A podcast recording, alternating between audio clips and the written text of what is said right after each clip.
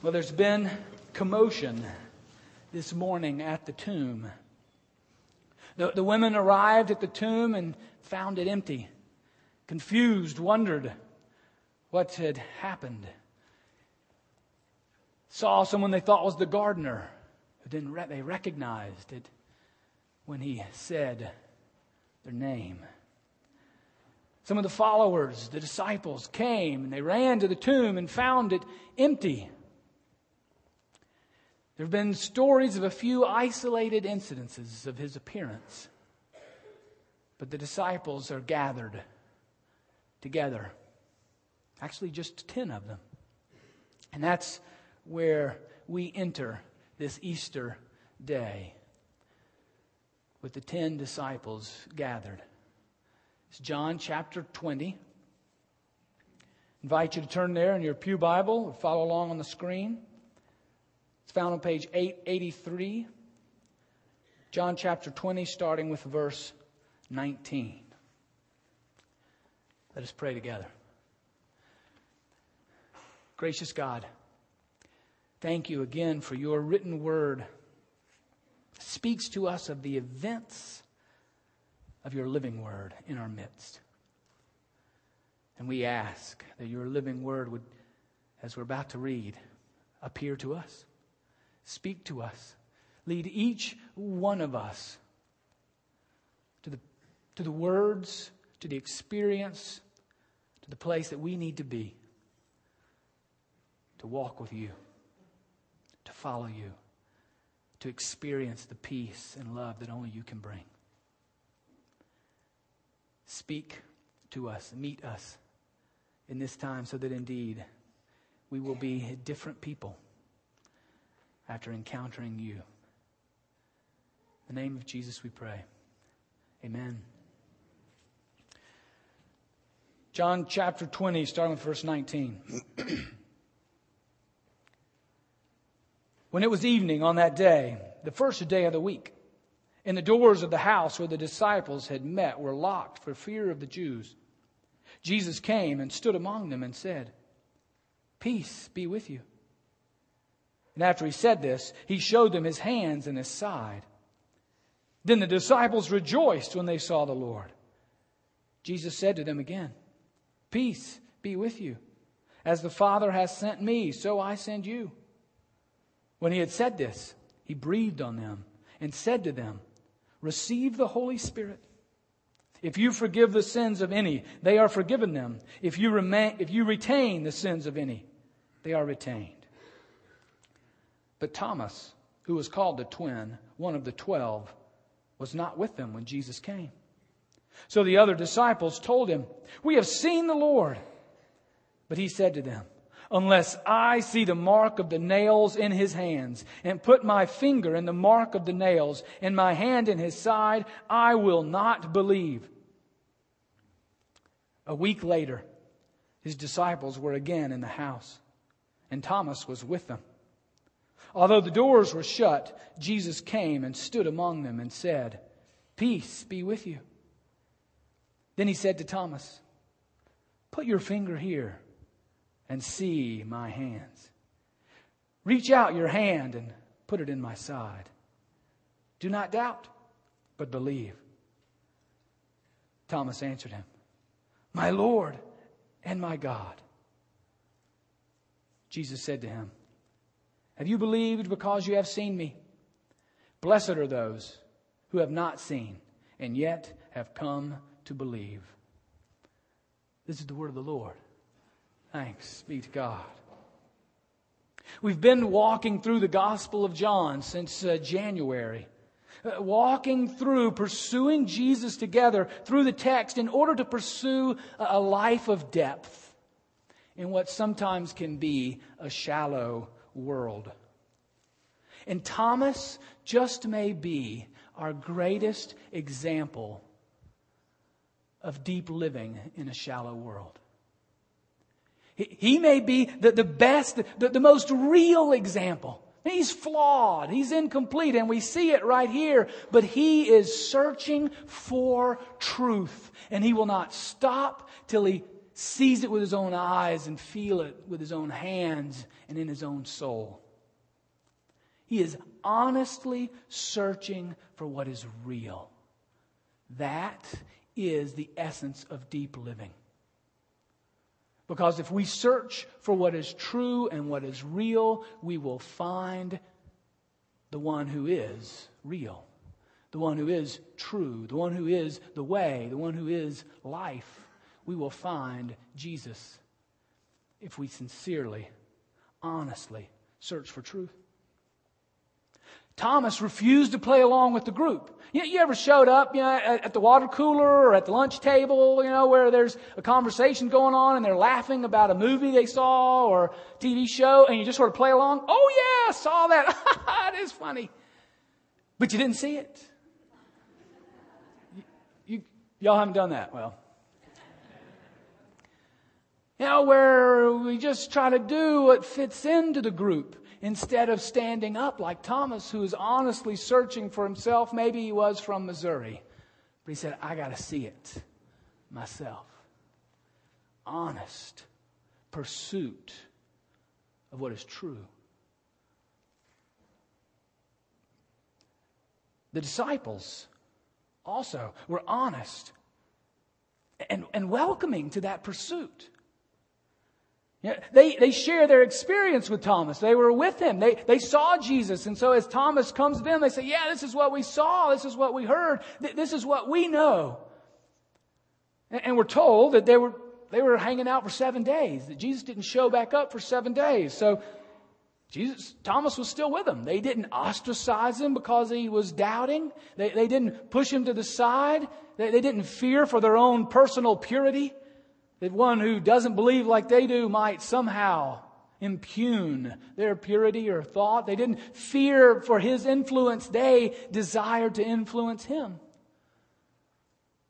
So they, they made, they were a community that heard those doubts and heard those concerns and pursued Jesus together.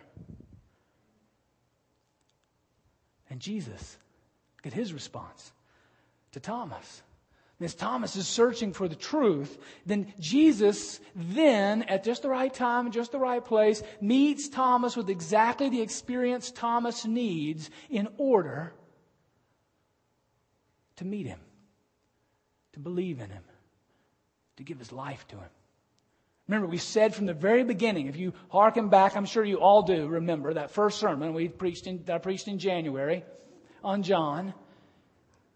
Jesus isn't about winning an argument. He's not about giving us information or even nice ways to live. He is about transforming our lives to be His followers totally and completely. That is His one and only purpose with us, to bring us to follow Him. And so He's going to show up for Thomas in a way that Thomas can receive and then choose to follow Him and make him his Lord and his God. Now, I, I wonder if, if, honestly, for me, if we didn't have this passage, I don't know that I would have expected that response from Jesus. Would, would you have expected such a, a welcoming, non indicting response? Would you expect that response from a a preacher, even. From, even from one another, if we're so open and bold and honest with our doubts in the midst of our search. I mean, uh, sometimes our natural response, I, think, is to suppress the doubts, to try to hide them or answer them quickly. Let's, let's get that taken care of, get it out of the way. Well, that's not Jesus' response. He doesn't suppress it, he doesn't malign it. He, he waits seven days to, to let the discussion among the disciples, to let it mature even. And when he does show up to the disciples, then he turns right to Thomas. Here I am. Come on, this is what you need. This is what you want. This is what you need. Here are my hands. Look at my feet. Here, touch me right here. He meets him exactly with the experience that he needs. And Thomas shows his sincerity of searching for truth then by his response, by his total submission. Oh, my Lord and my God. He doesn't then, you know, go like up to Santa. Oh, is that beard real? You know, you know, where's the makeup? He doesn't then ask another question. Well, how did this happen? How did that? You know, that's how we can tell the difference between sincere doubts and sincere uh, pursuit of truth and those that are just trying to deflect the truth. We've done that too, right? We just have one question after another, sort of like trying to you know, herd cats or collect mercury, you know? It's just one little question after another. That's not, Thomas is sincerely pursuing the truth, and he demonstrates that by his submission.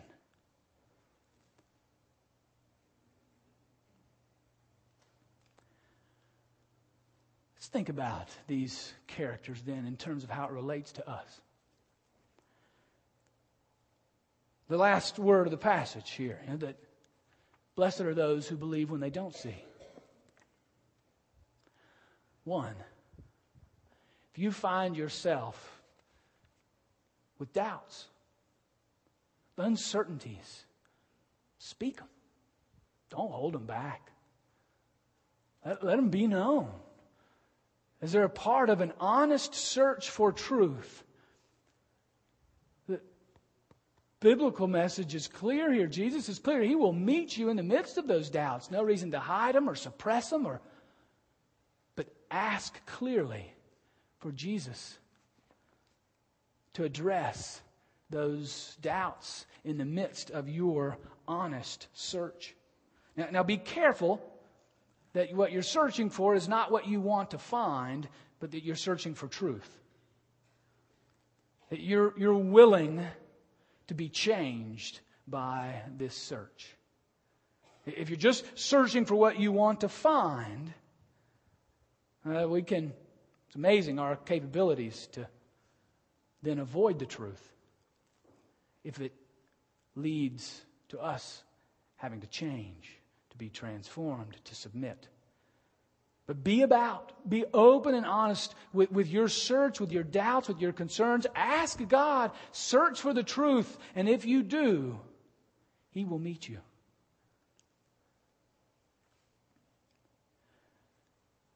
As a community. We have to continue to learn and grow to be that kind of place like the disciples. Honest, forthright, and sharing our experience of Jesus, but welcoming those who doubt, who are uncertain, who are questioning. Not pushing them aside or silence them or answering them quickly, but welcoming them being that kind of community, we've got to tear down those walls as well. That may be the greatest wall that a church without walls has to tear down. You know, we, we've been pursuing tearing down walls uh, that uh, between us and God, between us and one another, because of all the, the different ethnicities, different economic background, different mental capabilities, and all the rest. We are united in Jesus. But we've also got to tear down the wall between those in the church and those outside. So that those doubts and pursuit, doubts and pursuit of truth can happen within the community of disciples, just like Thomas with the disciples. We've got to be like that because that's how Jesus is. Because he allows that honest sharing and searching. And then we got to be on our alert for what we'll find. Because if we sincerely pursue the truth, if we sincerely pursue, uh, what is real, then we will find Jesus. And He will be our Lord and Savior. And He will lead us and guide us and form us in ways that we could never imagine. And this celebration of the reality of the resurrection. Also, is an opportunity to hear from one who in recent time has had that experience. Searched for the truth, searched for what is real, and found him. I ask Bobby Forsman to come up and simply share her story, her search, and what she experienced and found in Christ. Thank you. Uh, good morning. Happy Easter. Oh, goodness. Um, I've spent a couple days preparing this outline and making tons of notes, and yet it just feels unnatural to really stare at that the whole time. So I'm kind of just going to let God speak through me, which I think is the best way to go. Um, I'm not from here. I am from Virginia Beach. I've lived uh, here for about a year now. Um, I think that's enough time to say that I'm an avid Reds fan. So I'm going to go ahead and stick with the Reds. We don't really have baseball down in Virginia Beach. Um, I'm 24. Um, I just recently finished college. So it's been a long time coming. Um, I uh, kind of grew up in an incredibly broken family and uh, had a lot of trouble kind of getting through my younger teenage, uh, young adult years. And uh, fortunately for me, um, you know, God had a plan for me long before I was born. So it was unreal. If you would have asked me a year ago that t- tell me that I'd be standing here today, I just would have laughed because I wouldn't even believe it. But um, I think it's safe to say that growing up, I had every reason to be angry with God, let alone even believe that there was one. Um, uh, besides my parents' divorce, um, my mom's been remarried a couple times. So has my father. Um, I haven't seen him since I was 13. Um, my mom, she's kind of been out of the picture for a while too. There's been all sorts of trouble. There's been drugs, loss of jobs, um, loss of family, damaging relationships, all kinds of things. So um, I guess you could say that I really got to a point um, last year, in two, well, two years ago, 2009, um, where I was just in this, I don't know how else to describe it, a black hole um, that I couldn't get out of. I didn't know how. I thought that drinking would solve it, so I was wrong. um, I thought that having sex before marriage would solve it. I was wrong about that too. I thought that uh, just kind of not having anyone to trust in, you know, it was just that whole, I wasn't really sure what to do about it. So, um, after moving here to Cincinnati, boy, that was the day. That was the first day I've ever driven in snow. Which, by the way, going 25 miles on I-75 on the way up here, not the best idea. uh, that was the day. Got a flat tire, got stuck in a ditch. Of course, I was wearing flip-flops.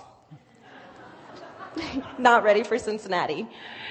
So, um, you know, I just remember it was, uh, it was quite the adventure. Um, I just, I felt like everything had come to a complete stop and it was time to make a change. So I sold everything that I owned. I packed up what I had left, and what did fit, didn't fit in my car, it wasn't going to come with me. And I took off, and I moved here to Cincinnati.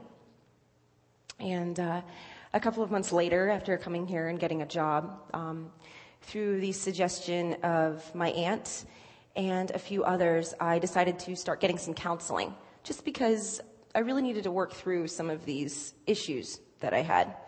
Um, you know, and didn't believe in God at that point, so, you know, I uh, didn't think that the counseling was even going to be about that.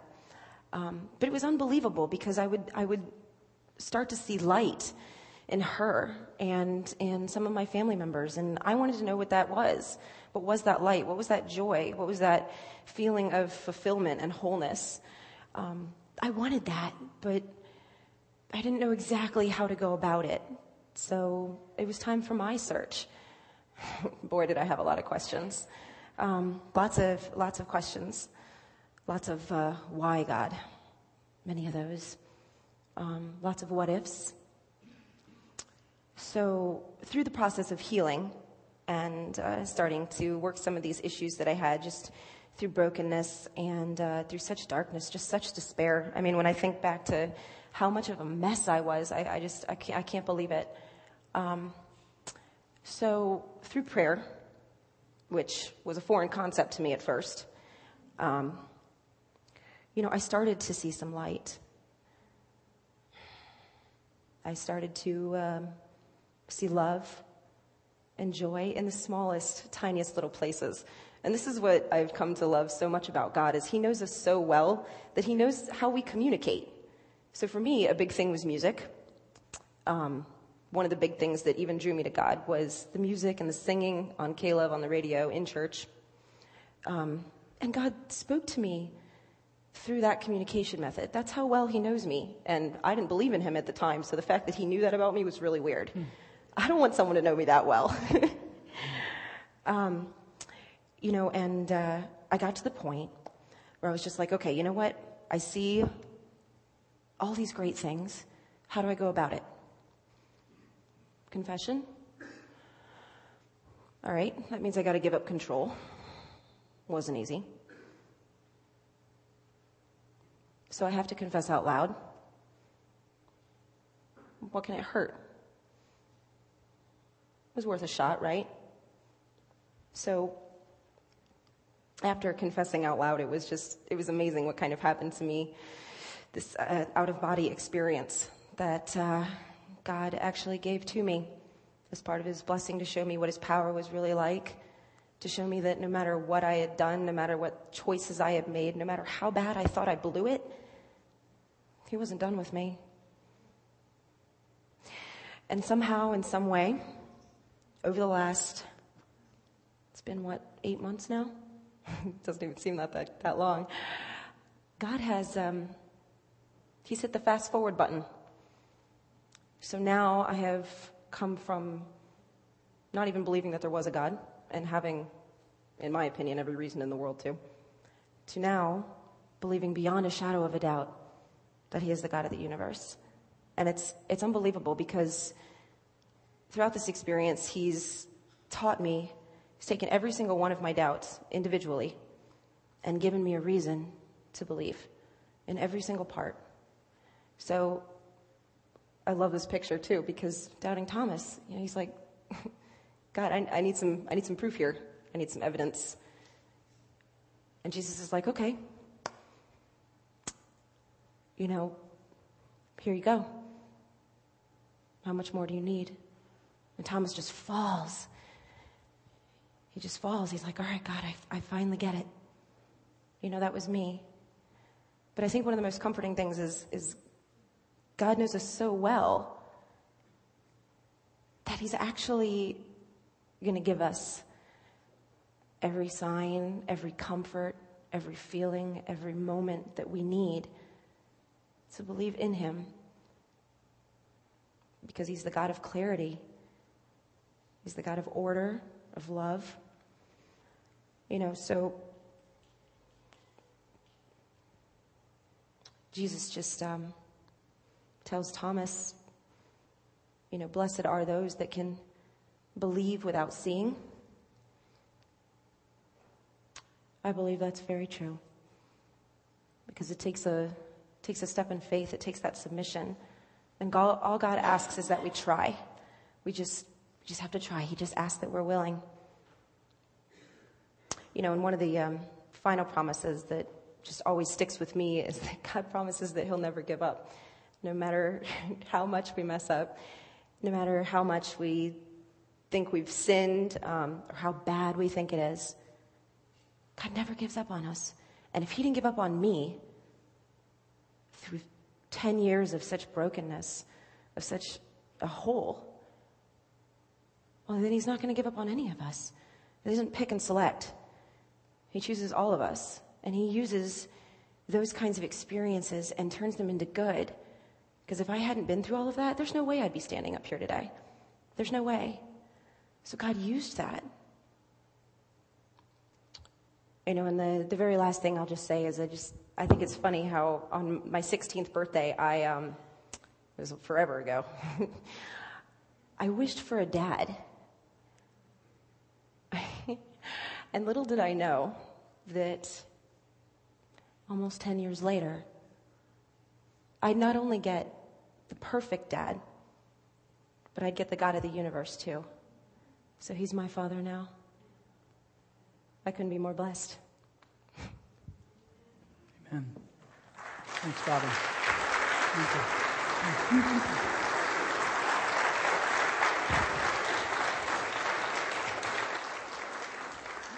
And just so you know, her aunt is Kelly Forsman here, and one of the people who was instrumental in the counseling was Ann Clippard, and uh, how we developed a relationship with Bobby to share with all of us that God speaks to us in the language and in the way that we can hear.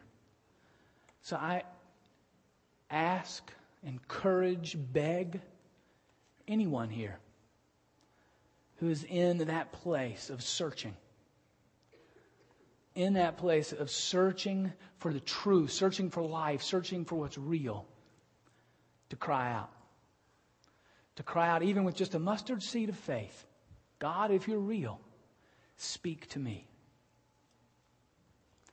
And I fully believe and have experienced myself that He will. Amen.